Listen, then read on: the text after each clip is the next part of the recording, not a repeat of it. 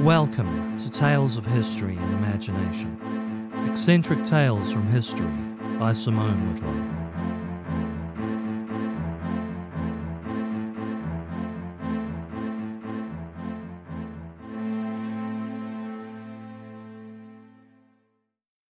Hi, all. I'm starting a new role at my day job and seeing it as something in a whole new field with possible homework to do. I'm putting a couple of the more content heavy tales on hold till I've settled in. I was planning on podcasting a couple of older blog posts in the meantime, starting with The Sin Eater. On occasion, I've wondered about Richard Munslow's funeral in 1906. When the Shropshire farmer, practitioner of a lost art, died aged 73, did the his clients come to pay their respects? Was there a gathering held afterwards with food and drink? Did those assembled dare to take a bite? I don't mean to make fun of his passing, I do seriously wonder. There's a riddle. When the undertaker dies, who buries the undertaker? The answer? Whosoever undertakes to do so. When a sin eater passes, who will break bread for them? Given Munslow's passing saw the death, also, of a practice long frowned upon, my best guess is no one. When Richard Munslow passed, the act of sin eating went to the grave with him. Now, I'm a non believer myself, and of course don't believe Mr. Munslow went to hell. I dread to think he might have believed in his avocation.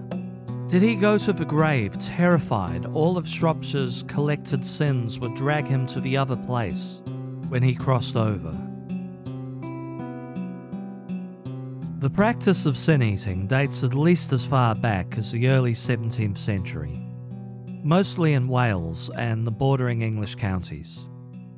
If somebody died before they could make a final confession, a sin eater was called in.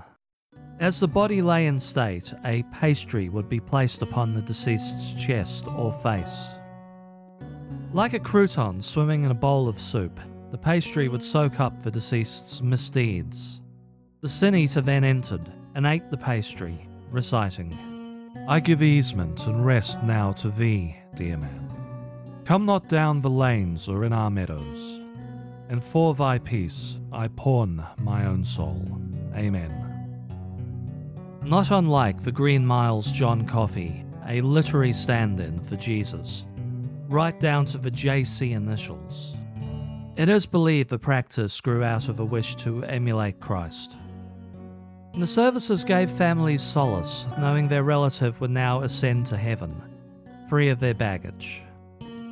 The community at large could breathe easy some poor spirit would not be stuck in limbo to chain rattle scaring others half to death on stormy or foggy nights. And the having scapegoated themselves, the sin eater barely ekes out a living. Sin eating was a profession only for the poorest of the village. It paid very little and carried the heaviest of stigmas. Sin eaters regularly lived on the outskirts of the town or the village, in semi isolation, they often made do in some abandoned, ramshackle old shed, living a life scarcely better than a deceased sinner locked out of heaven. They were considered so toxic that to look a sin eater in the eye was said to bring a curse upon you. Sin eating was also considered an act of heresy, and of course, a practitioner could face punishment similar to a witch, caught practicing witchcraft. As a rule, most sin eaters were criminals or alcoholics with very few other options available for them. Though the practice had all but disappeared in the mid 19th century, Richard Munslow, a man who had a well paying job, but who hated to see others suffer, continued to break bread with the deceased until early into the 20th century. I'm very doubtful others passed on the favour for him although it is something that he was honoured by the people of Ratlinghope, Shropshire in 2010. His tombstone, much the worse for wear after a century of neglect, Reverend Norman Morris collected a thousand pounds from the locals and had his grave restored to something more akin a man of his heroic stature.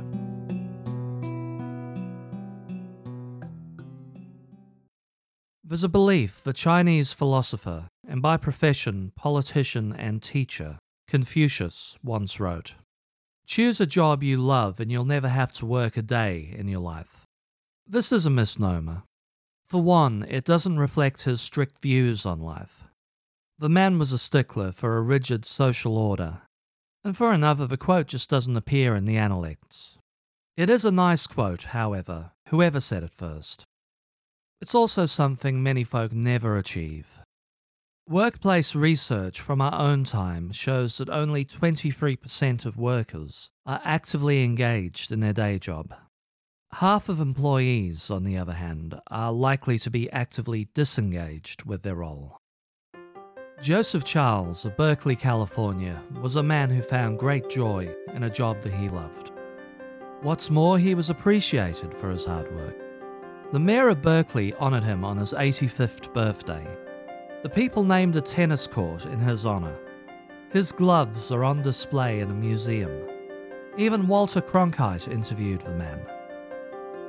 Charles came to his best loved role later in life.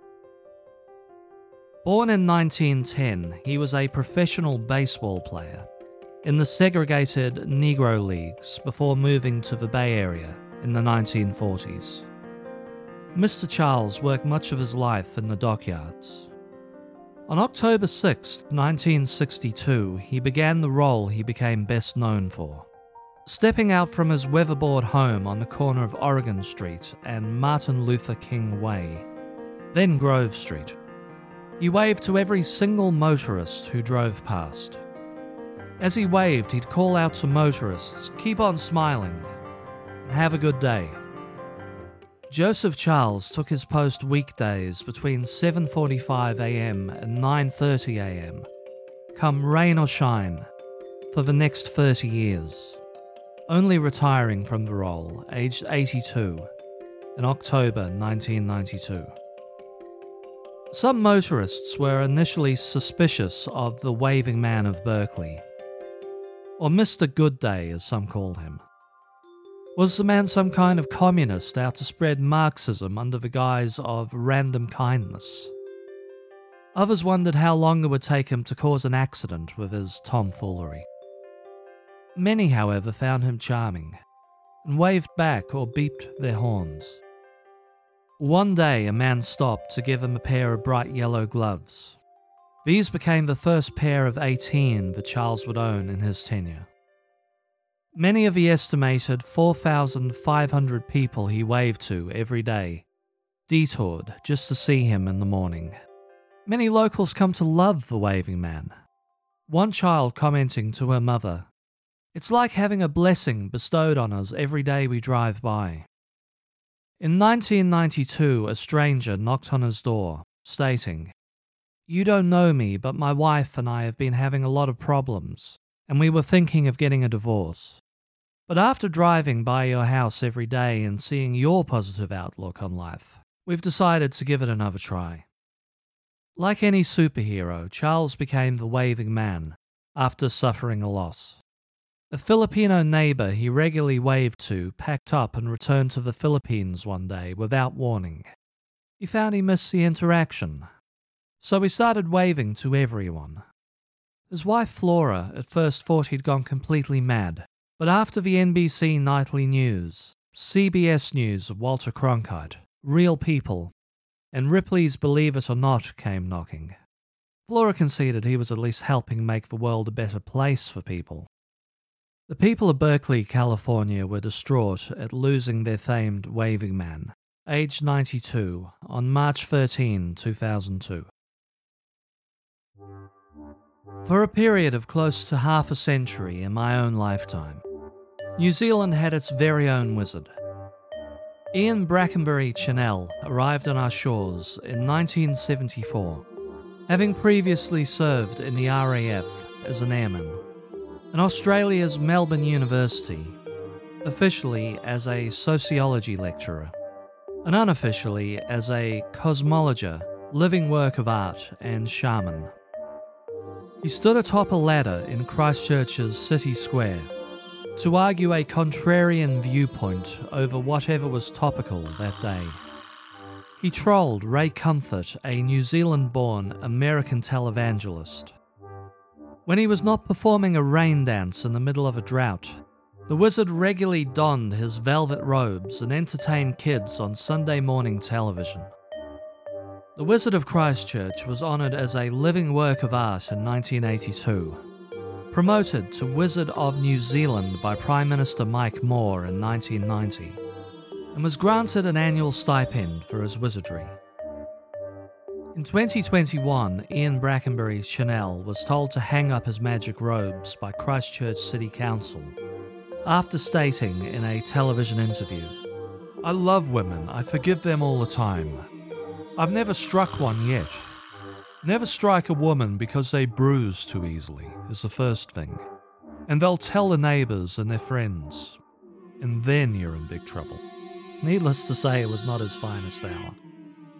Of course, as colourful a character as the Wizard of New Zealand was, he was an entertainer cosplaying as John Dee. The Wizard of Mauritius, on the other hand, he had mysterious powers which to this day still defy explanation. Etienne Bottineau, a man known as the Wizard of Mauritius, was believed to have had an uncanny ability to detect ships headed towards the Isle de France from distances greater than any spyglass could see. What's more, he could often guess the size and type of the vessel, and if a ship was sailing alone or in a flotilla. Bottineau was born in Anjou, France, sometime around 1740. As a young man, he became enamored with the sea and joined the Navy as an engineer. Though records of his life and alleged abilities are sketchy, we know in 1762 he claimed he could sense incoming ships before they became visible. His claim was, and I paraphrase, that a ship must produce a certain effect upon the atmosphere. And while this isn't a terribly descriptive explanation, it does appear that he somehow saw incoming ships as a wave of sensations and colours. Perhaps something similar to the way a synesthete experiences seeing musical colours from different sounds. He tried to codify his talent and sharpen it by privately making predictions on arrivals and his early results were dismal, something he put down to far too much noise in the signal. Too many boats were constantly coming and going in French waters. Bottineau's talents lay dormant and functionally useless, till he was assigned to the remote East African island of Mauritius, 700 miles to the east of Madagascar. Out in the splendid isolation of the island chain, then named Isle de France by the French, he could easily send ships as far as 700 miles away. Was that colourful sensation a French battleship headed their way, or an East Indiaman sailing for the Bay of Bengal? Bottineau claimed to know exactly which it was, while others were still asking what ship. He honed his talents, intending to develop a teachable method he could monetize. He named the method Nauscopy. After six months on the island, he had fully mastered the art and began to show others. The people in charge possibly saw him either as dangerous or as an annoyance, and they sent him off to Madagascar for several years. When he returned to Mauritius, however, Attitudes had changed, and the people there viewed Bottineau as a living, breathing oracle. In 1780, Etienne Bottineau started collecting data in the hope of selling Nauscopy to the French government. Over the space of eight months, he claimed to have made 62 predictions, correctly predicting the course of 150 ships. He kept a log of his predictions, most of which took between two and four days to confirm. He set sail for France in 1784 with his evidence and a letter from the governor of Mauritius, Francois de Souillac, which concurred the man was indeed an oracle, and he wrote of Bottineau. But he sees in native signs that indicate the presence of vessels what we assert that fire is in places where we see smoke. On his arrival, Bottineau was widely regarded as a conman or a fantasist. He did have one prominent sponsor, however an all round Renaissance man, Jean Paul Marat. Of course, the French Revolution erupted in 1789, and as patron, Marat took to writing angry invectives which influenced many towards the reign of terror that followed. In 1793, a minor aristocrat named Charlotte Corday assassinated Marat as he bathed. Initially a supporter of the Girondins who wanted to abolish the monarchy, Corday was horrified by the September massacres of 1792. More than 1,100 political prisoners were murdered in a mass lynching. She blamed Marat for that massacre. With his patron gone, Bottineau returned to sea.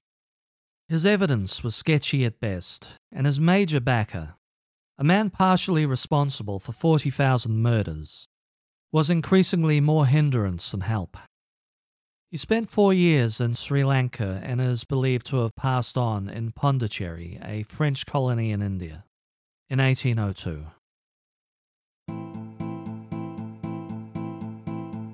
Thank you for listening. This has been Tales of History and Imagination. All episodes written and narrated by me, Simone Whitlow.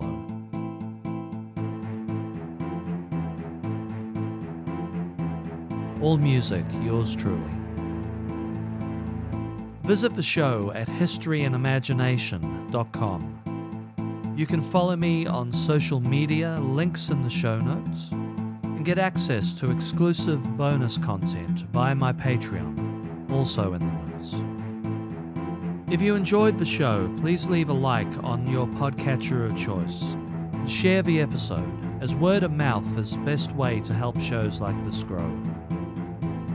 See you back in two weeks' time for more tales of history and imagination.